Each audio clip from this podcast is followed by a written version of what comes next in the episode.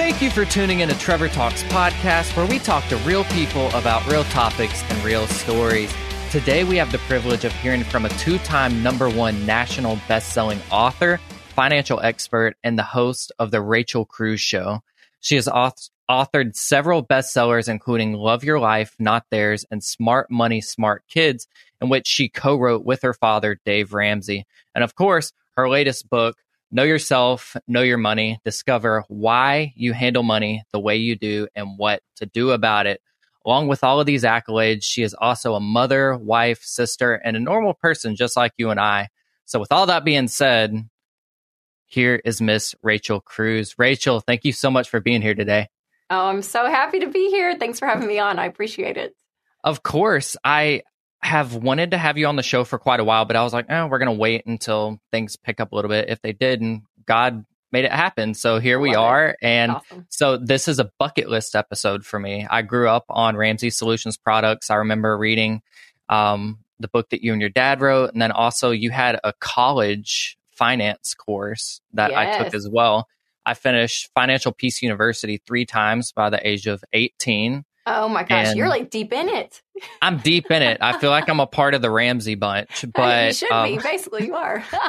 with y'all's curriculum, I purchased my first home at 19, um, and God set me up on a different path. So the all the solutions that you guys offer actually work, and that's why I was like, I want to have Rachel on the show. Like before any kind of Dave Ramsey or anything like that, we got to have Rachel. And with that being said, I want to dive into what makes you so unique um, with growing up in the Ramsey household, but also what makes you Rachel Cruz. So, can we dive into your story a little bit and hear about how you became the amazing woman you are today? Yeah, absolutely. Well, I applaud you on all the hard work. I mean, we can we can teach it all day long, but it's people that actually go out and do it. That's where yeah. you see the success. So, congrats to you. It's awesome. Thank you.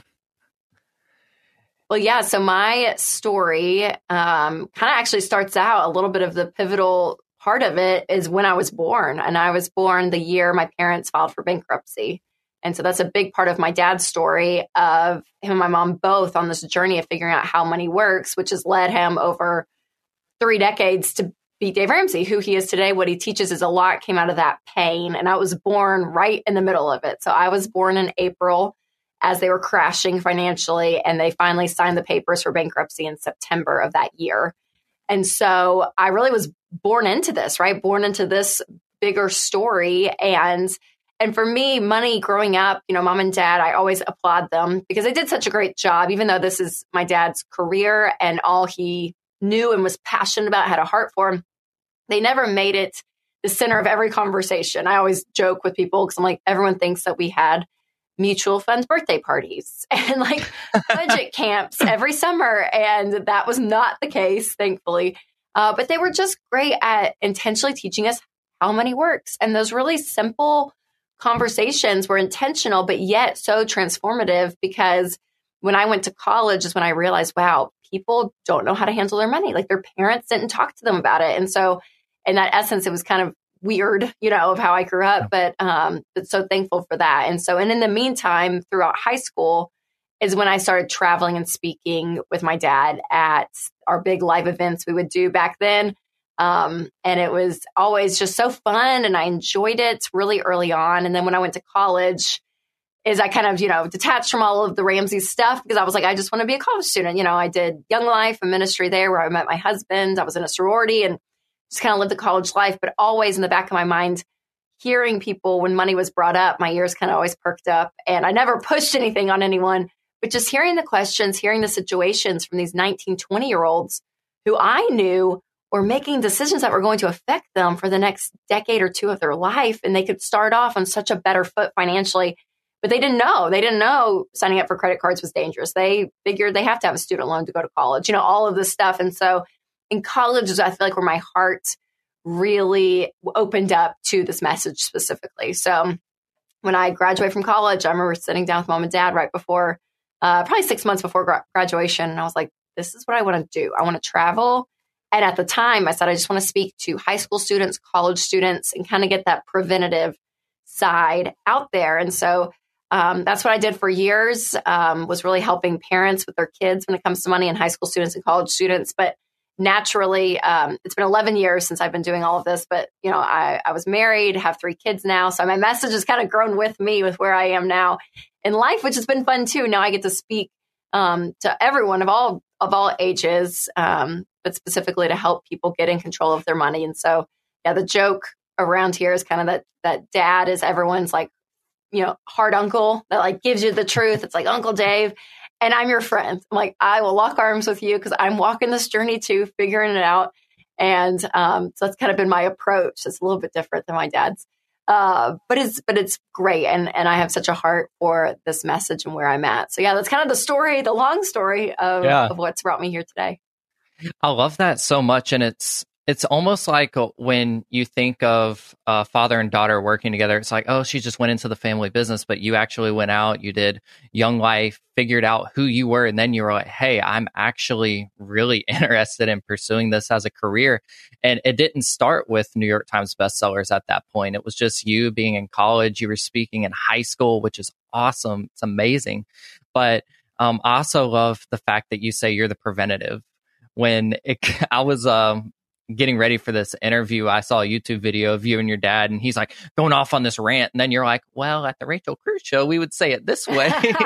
and I was like, come on. Like, it, I just find it super amazing that you were born into a family that was going into bankruptcy the year that you were born, and you were able to, the family was able to bounce back, and you learned from that.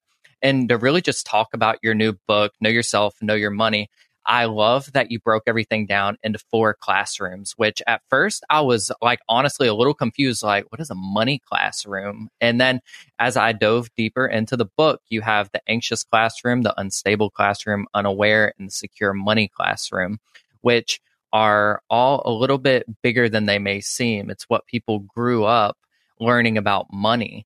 Um, so, can you break those down a little bit and explain what your thoughts are when it comes into these four classrooms?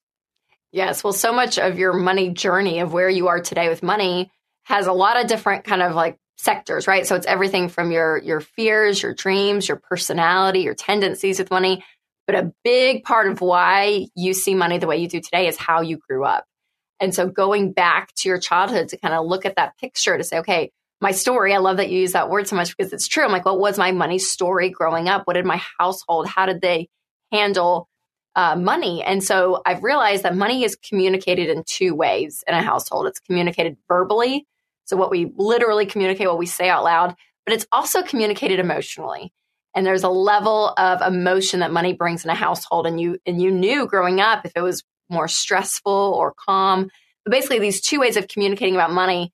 As I was writing the book, I was like, oh, it's a quadrant. You know, God, I was like, God gave me a graph and I'm so happy about it. This is great. It makes so much sense. Um, so yeah, that's that first quadrant is the anxious money classroom. And this is where it's verbally closed. So money's not talked about, but it's emotionally stressed. So if you grew up in this classroom, you knew that there was problems around money, not necessarily again because what was said, but man, you felt the tension, whether it was toward the end of the month when bills were due or maybe you asked to to buy something, you know, in middle school and you kind of got the snapback of and you're like, oh, okay, you know, you just felt it. And then classroom two is the unstable money classroom. And this is where it's verbally open, but emotionally stressed. So it's a stressful environment and it is being talked about. So conflict, fights, you heard it. Classroom three is the unaware money classroom. And this is where it's emotionally closed. I'm sorry, emotion, um, verbally closed, but emotionally calm.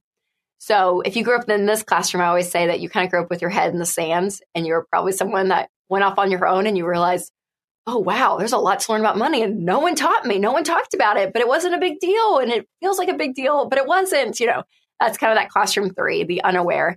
And then classroom four is the secure, which is the healthiest money classroom. And this is where it's verbally open and emotionally calm. So in this classroom, I mean, your parents could have had, or parents could have had $100 in the bank or they could have had a, a million. The amount didn't matter, but how it was handled speaks a lot and if it was talked about. So that classroom four is really where I push my readers and their present day family and situations to go to that classroom four um, and, and, create that environment. But again, going back to say, okay, no, I grew up in classroom two or I grew up in classroom three.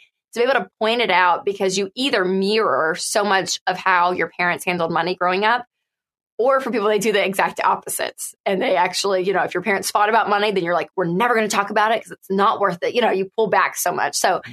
so understanding that is, is a huge part of that blueprint of how you handle money today.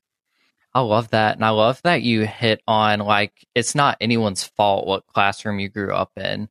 Um, it's not necessarily your parents' fault. They may have not been taught about money. So it's all about breaking that cycle and being like, okay, I want to live in that secure money classroom. And on this podcast, we talk so much about mental health and overcoming fear, overcoming anxiety, and really just highlighting people's stories to help encourage other people to do the exact same for me personally, I spent three years of my life struggling with anxiety, and I had like completed all the baby steps, um, bought my house, did everything. But then when I fell into depression, anxiety, I stepped off the stage. I quit touring. I quit doing everything and started working for AT and became the number one sales rep for them. And it mm-hmm. looked on the outside that I was living the American dream, like the monetary value, all of that but yeah. I was so depressed. And I found myself going from a secure money classroom into the unaware and then just cycling downward. And that's why this conversation was so important to me. And this book really just hit home for me. It's like, okay, what if that Trevor that is 19, 18, 17, maybe even in middle school listens to this podcast and they're like, I want to get a grip on my money and they do it and they lead that successful life and they're able to raise their kids in a secure money classroom. Um, I want to help break that stigma of fear along mm. with it, which you talk about the fear um, and the financial aspect in your book as well. So if someone's listening to this and maybe they're growing up in the unaware, the anxious classroom, and they're younger, or maybe they're even in their 50s and they just want to break that cycle for themselves and lead by example, where should they start? What is kind of a general area that Rachel Cruz would recommend starting for their family and even leading on to their legacy journey, like breaking yeah. that cycle and going towards that secure money classroom?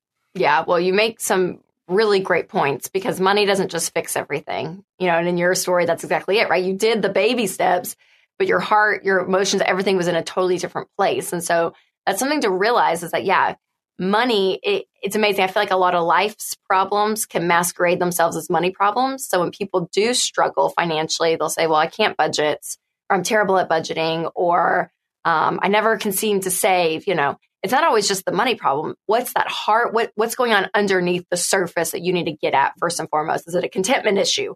Is that you're not organized because you actually are fearful around the details of your money and you don't want to know. You know, like there's there's so much of that emotion that drives our money decisions. And then on top of that, the money is not the answer.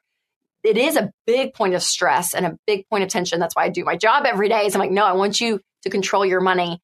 But at the end of the day, yes, I think you're exactly right. There's so much more going on. And so to be able to be a healthier person is going to help you be healthier in every part of your life, including your money. And so that's that's the key. And that's one of the reasons I wanted to write the book is to know yourself. You have to dig in to what's going on with you emotionally to be able to help change those money habits. So yeah, so if someone's listening and they think, okay, well, what do I do? Um, I mean, there, there's there's a lot. So I would say breaking it down and just starting one step at a time. So tactically, I would say just figure out where you are with your money. So kind of have like the state of the union. Figure out how much is in your checking accounts because I talk to a lot of people, they avoid even logging in to their checking out online. They don't even want to look at it because, like, oh, I think there's enough, but I'd rather just live in the state of not knowing. No, you can't do that anymore. You have to live purposely. You have to know where you're starting to do that. I would say figure out all the debt that you have, write it out on a sheet of paper. And it's going to freak a lot of people out. They're like, oh gosh, no, no. But know where you're at. And I think that that's a great starting place for people to. So from those numbers, you're going to be able to say, okay, what are my financial goals? Um, how can I start to save $1,000? Where are things I can cut out of the, you know, looking at your checking account? What are things that I'm just buying because maybe I am stressed or maybe I'm sad or depressed and I just find myself going on Amazon or shopping all the time? You know, you start to see all these habits pin out when you look at your financial habits. So I would say that state of the union is really important. And, and I would say too, if you have a family, just to start these conversations, and again, it doesn't have to be big, complicated money conversations, but but start talking about money and its place and value in your life. So even things like talking about contentment, talking about gratitude, generosity, you know, these these conversations need to be had within a family. So whether it's spouse to spouse or with your kids, if you have kids, Um, or if you are, you know, that 15, 16 year old, having someone in your life, whether it's a good friend or a mentor or a parent, just to start talking about that emotional side of money, I think is so, so crucial. Yeah. And finances have a lot to do with people's mental health nowadays, especially as we're yes. recording this right now. We're at what I hope and pray is the tail end of a pandemic. And everybody was kind of living on the stimulus checks and all of that good stuff. And it's like, for me, I launched my company in the middle of the pandemic and I had never like experienced anything like it. Like it was a blessing. It was a breath, uh, may sound weird for a pandemic, but it was a breath of fresh air. And it was the first time I really found my, found myself happy and living more of a financially free life. And it's just taking that leap. But what do you think people can do like if they're struggling with that anxiety and it's crippling them and they maybe they've been living off of unemployment for the past year and they've been relying on that maybe they did something like buy a house off of that income and i know a lot of people are anxious because they feel like the market's going to crash. Um, i listened to an instagram snippet of your dad talking about that the other day. He said it's not going to crash like not to worry about that so not to get anybody's anxiety riled up or anything. But from a mental health standpoint, your finances have so much to do with your mental health, whether it's depression or anxiety, and that feeds into how you're able to perform at work and everything else in between. So, when bringing all that up to kind of segue into your first book, Love Your Life, Not Theirs, um, one thing that you guys say a lot at Ramsey is when you go up to the bank and they're like, huh, that's a little bit bigger than my house. So kind of encouraging people not to get in debt. Maybe they're not in debt yet, or maybe they're $100,000 in debt. I don't know what each specific listener is going through, but what what are some alternatives to diving into debt? So if someone is like, "Oh, I need to get my credit score up," like for me, um, I didn't necessarily follow the whole Ramsey method. I was like, I'm gonna get a credit card and get gas on it, and I paid it off at the end of the month, and that's how I built my credit. But um, obviously um, at Ramsey, it's you know, like don't use credit cards. So I want to love and understand that method. So could you help me understand that? Maybe everyone else, like why should they not use credit cards? Why should they not use debt at all, even as a tool? Um, and how could they purchase a home or anything like that without having the um, the credit score to back it up? Yes, well, some great questions. So I would say overall, my the way I look at debt, yes, is that people, I mean, I even look at just the statistics that the average 40% of Americans can't cover a $400 emergency in cash. 78% of Americans are living paycheck to paycheck. So you put all of these together and a pandemic hits, yeah, the anxiety and the stress around money is going to skyrocket because you are out of control because you literally don't know, can I pay my bills? And so when those situations arise, you have to be able to ask yourself, okay, the way I've been doing money and what's brought me to this situation and this t- this moment in time if i keep doing those same habits and making those same choices i'm going to keep getting the same result right? That's the that's the definition of insanity. You keep doing the same thing over and over again but you expect a different result which means you have to change. So if you're one of those people that has walked through money stress whether it was because of the pandemic or not and you look up you're like i don't like where i am. I don't like that i am stressed about money. I don't like that i have to wait on next week next month's paycheck to be able to pay bills. I don't like that my car payment is is cr- uh, crazy, and I'm looking at the interest, and it doesn't make sense anymore. And man, I, I wish I had more freedom. I wish I could sleep at night. Then that means you have to change what you've been doing, and debt is a big piece of that puzzle. We have normalized debt in our country; that debt has to be a part of your life. And it's a very sophisticated industry because they have convinced Americans that they have to have a credit score to live your life. So you use your credit score and mathematically in order to get a credit score is you have to be in debt and constantly accumulating debt. And yes, part of that score is paying on time and being responsible with it and all of that. But it's a score around debt. And you use that score to go into more debt. You use that score to go get a car loan. You use that score to go get a mortgage. And a mortgage, I will say, is the only type of debt we will not yell at you for. um, but it, with the parameters of it being a 15 year fixed rate mortgage and your payment is no more than 25% of your take home pay, It's kind of the formula and putting 10 to 20% down for your down payment. Um, but all of that, you can still get a mortgage today without a credit score using manual underwriting.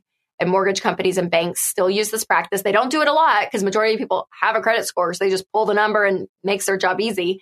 But that manual underwriting, they're, they're forced to look at you, the person. So if you do not have a credit score, it's undetermined because you've not been using debt within 18 to 24 months. You will not have a credit score. It's going to literally say undetermined. And so they have to go and look at you, the person. So they have to say you've been current on a job um, for 18 to 24 months, um, that, that you have a reliable employer, basically. And then number two, that you're current on all of your bills. So everything from cable, um, cell phone, electricity, you have to show proof of that. So all of these things together, you can still get a mortgage today without that credit score. And I just find people living their lives in this almost this rat wheel of just like, oh yeah, well, um, you know, I'm I, am i am always gonna have a car loan or credit card. I, I use it, you know, for my points, uh, get my free airline miles. And what people don't realize is when you use debt, you end up spending more. On a credit card specifically, it's anywhere from eight to twelve percent. You spend more because emotionally, you're not using your money. When you swipe a debit card or you use cash, you know money is leaving. Like current money in the present is going to be gone. With a credit card, it's so delayed that your emotions don't catch up to it. So you're like, ah, yeah, I'll add on another, you know, sweater or two on this purchase. Or if you're out to dinner, like, ah, I'll take the appetizers, just put them on my bill, no big deal. You know, like there's just this level of detachment emotionally to your money. And so that's one thing you have to realize. And then for me too, you know, the credit cards, I was just talking to a friend about this like three days ago. And again, my conviction, but it is what it is that I'm like, in order to get those airline miles or to get those points, the banks, the credit card companies are not these generous entities that are like, oh, you're such a great person. I'm going to just give this to you out of the goodness of my heart. No, it's because they're making a crap ton of money off of people that are not paying off their credit cards and are paying interest and late fees. They make so much money off of people mismanaging their money that you then get to benefit off of the points in the airline miles. So to me, I'm like, it's a whole thing. I'm like, I just don't want a part of it. I'm good buying my Southwest airline ticket that I did last week for $72 from Nashville to Fort Lauderdale. Come on. I'm going to just pay for it. Do you know what I mean? Versus depending upon this industry that I just think is kind of gross and slimy, to be honest with you. So that's that's kind of my philosophy around debt in general. And there's just power. So that's kind of the it's a little bit of more the tactical math side of it, but there's that emotional piece that is so huge. When you don't owe anyone anything, when you have no debt, no car payments, no student loans, no credit card bills, like you have nothing, you suddenly, number one, can sleep at night. Number two, options are available to you. And if you're in a job you hate, you have to stay in that job to make that income to pay your bills. But when you have no bills and you got to just pay for cable and electricity and, and a mortgage, that's it. And you're like, wow, thousands of dollars I get to keep of my income. I may could go take a job that pays a little bit less, but I'm so much more happy you know, in that type of environment or industry. So it just opens up this world of not just the math that it opens up, which it does huge, um, verse, and it also opens up that emotional piece that comes with not owing anyone anything. Yeah. And it's so crucial, especially like for me being um, not at this current moment being in high school, but when I was in high school, like having the knowledge and resources from the solutions that you guys provide. Like, uh, I read The Legacy Journey uh, before I graduated high school, uh, Financial Peace University, um, and really just walked through it. But then I also relapse into debt and everything. So, like, now I have this perspective of, okay, I did it. I knew what was right, but I still lapsed into yeah. the cycle, the rat race that um, a great percentage of people actually still fall into. So for that person that has either just graduated high school or graduated college, they are either about to dive into student debt or they're digging their way out of student debt. Um, that's something that you're very knowledgeable on. And especially with your YouTube channel and your Instagram, you put out all these tips on how to save money, um, what SUVs to buy that are cheap, uh, how to save money on your grocery list. Like you have all of these resources readily available. So when people say, I just don't know enough about money to save money, it's like, oh, well, that's not going to work anymore because now you know to go to Rachel's Instagram and YouTube and find all this stuff because there's countless resources that are there for free. You don't like not uh, pulling the plug on the book or anything. You don't have to go pay for the book. If you want to learn some basic necessities, go find these resources available. And then once you find the value in it, you're like, oh, this is amazing. It was free. Then you go invest in it because when you go invest in someone's book before your team sent the book, I'd already purchased it. I saw it. I was mm-hmm. like, you know, I learned so much from the past books. I'm going to go buy this one. And when you see that value of that investment, you start to see what it does to your brain, what it does to your mind. And for me, as a mental health advocate, as a talk show host, as whatever you know me from, I have this philosophy that like I would rather be making $40,000 a year and not be like super stressed all the time. I would I is that my ideal scenario? No, like I'd like to be able to put money away and build that legacy journey for then my kids to come through and hopefully be able to raise kids like Dave ra- raised you because obviously you did a good job. But now you're a mother, you're raising your own children. Um, is there anything that you're doing very different that your parents may have either done or not done with you? Not to throw them under the bus, but nobody's perfect, and I want to show the hu- yeah. the human side of it. Um, what are you doing with your kids that are a little bit different? And what would you tell your high school student right now, which you don't have one yet, I don't think, but for the people that are listening, what would you tell them? Hey, I, this is what I went through as a child. These are some of the things I experienced.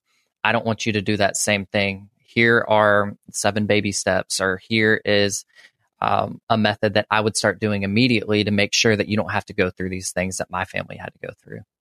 Yes. Um, well, I would say, first off, that student graduating from high school and going to college, just to know the truth that there's a way to go to school without student loans, going to community college, staying in state, scholarships and grants, and working.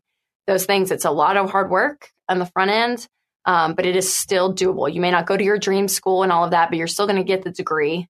And most employers, majority of employers, they don't care where you went to school. The fact that you went, maybe for a certain sector of the economy, you're like, oh, great, that's perfect. That's what I need to know.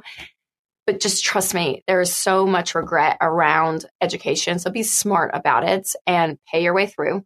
And then those graduate that have graduated with loans or those listening that still have their student loans or any type of debt, we always teach to pay off debt smallest amount to largest amount, regardless of the interest rate.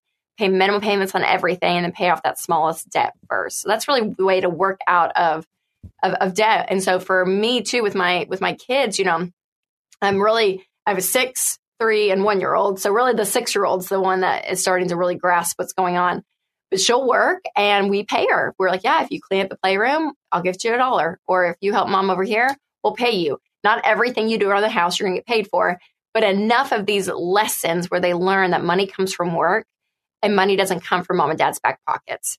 And then once she earns money to teach her to give, save, and spend. It's those three things. And so, you know, that's kind of the baseline of teaching kids about money. And that's something my parents did for me, which I was so thankful for.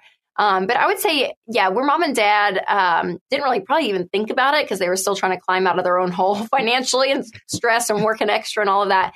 But it is more that emotional side. So, like this book, Know Yourself, Know Your Money, it dives into stuff that we've never really talked about at Ramsey Solutions um, on the emotional side of money and really going there. And I think going there with my kids early, I just want them to have a grasp that their identity and their worth is not found in the dollar amount in their checking accounts or the stuff that they have. And we just live in a world where that that's what it is. Like you are gauged by the person you are, by what you're wearing, what you drive, what kind of house you live in. I mean, it is so outwardly focused.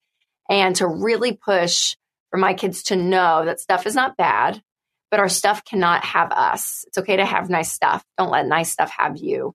And it can have you by debt and it can have you by your identity. And so those those crucial lessons that they're going to have to learn on their own as well. It's not just me teaching them. They're really going to have to have heart change as they grow up. But I want that to be a normal conversation of contentment, of generosity, of um, just what it looks like that our stuff does not own us. And I think there's that emotional piece that is so crucial that that mom and dad taught us a little bit later in life. I feel like um, but I want to ingrain that into my kids so early. I'm like, they're growing up in, a, in, in America, you know, in 2021. I'm like, oh, Instagram and Facebook, you know, the social media is just everywhere. And they're just going to compare and see a lot of stuff that I didn't have to when I was, you know, when I was in high school, for instance. So, so that's a big part of, of what I want to help my kids with as well. I love that so much. And as we come to a close on this, I just want to encourage everyone that is listening or watching on the YouTube page now go pick up Know Yourself, Know Your Money, but also go check out Love Your Life, Not Theirs. I personally love the Audible production on that. I'm actually listening as I'm reading this book right now on Audible. Um, and I never really go into like plugging everything, but I feel like I have to on this, like as a due diligence. Uh, go get The Legacy Journey by Dave Ramsey, Smart Money, Smart Kids by Rachel Cruz and Dave Ramsey. If you can't afford it right now, DM me. I'll send you a copy. Every time I go into a thrift store, Goodwill, I pick up all of the pro- I'm dead serious. like I will go looking for the financial books from um, your amazing organization and oh, I'll send them out. You. Like if people can't afford it, we have that for you. Um, but thank you so much for coming on. And if you're listening to this, you are probably like, okay, you had Chris Brown on last week. We've got Rachel Cruze this week. Why are you talking so much about money? I feel convicted that a huge step in mental health and overcoming that, especially in a pandemic, is being open about the things that trigger you. So, one thing that I found personally that triggers me in my life in mental health and depression, anxiety has been from financial stress. So we're going to have these conversations with you more often. We're going to bring you content revolving around financial aspects and how to do best practices with your money. I'm no expert, but God's given us a platform to bring these experts on, including Rachel. Um, and I just want to thank you for tuning in and staying true with us. And Rachel, thank you so much for coming on. We're going to put all the links for uh, both books or every billion book uh, that you've ever put on, go follow Rachel at Rachel Cruze on Instagram, The Rachel Cruze Show over at Ramsey Solutions on your podcast, as well as going to the YouTube channel. So, Rachel, thank you so much for taking time out of your day to do this conversation with us. Absolutely. Well, thanks for having me on. I really, really appreciate it. Definitely. Thank you so much. And I love you guys. Be sure to stay tuned, subscribe, and we will talk to you guys next week.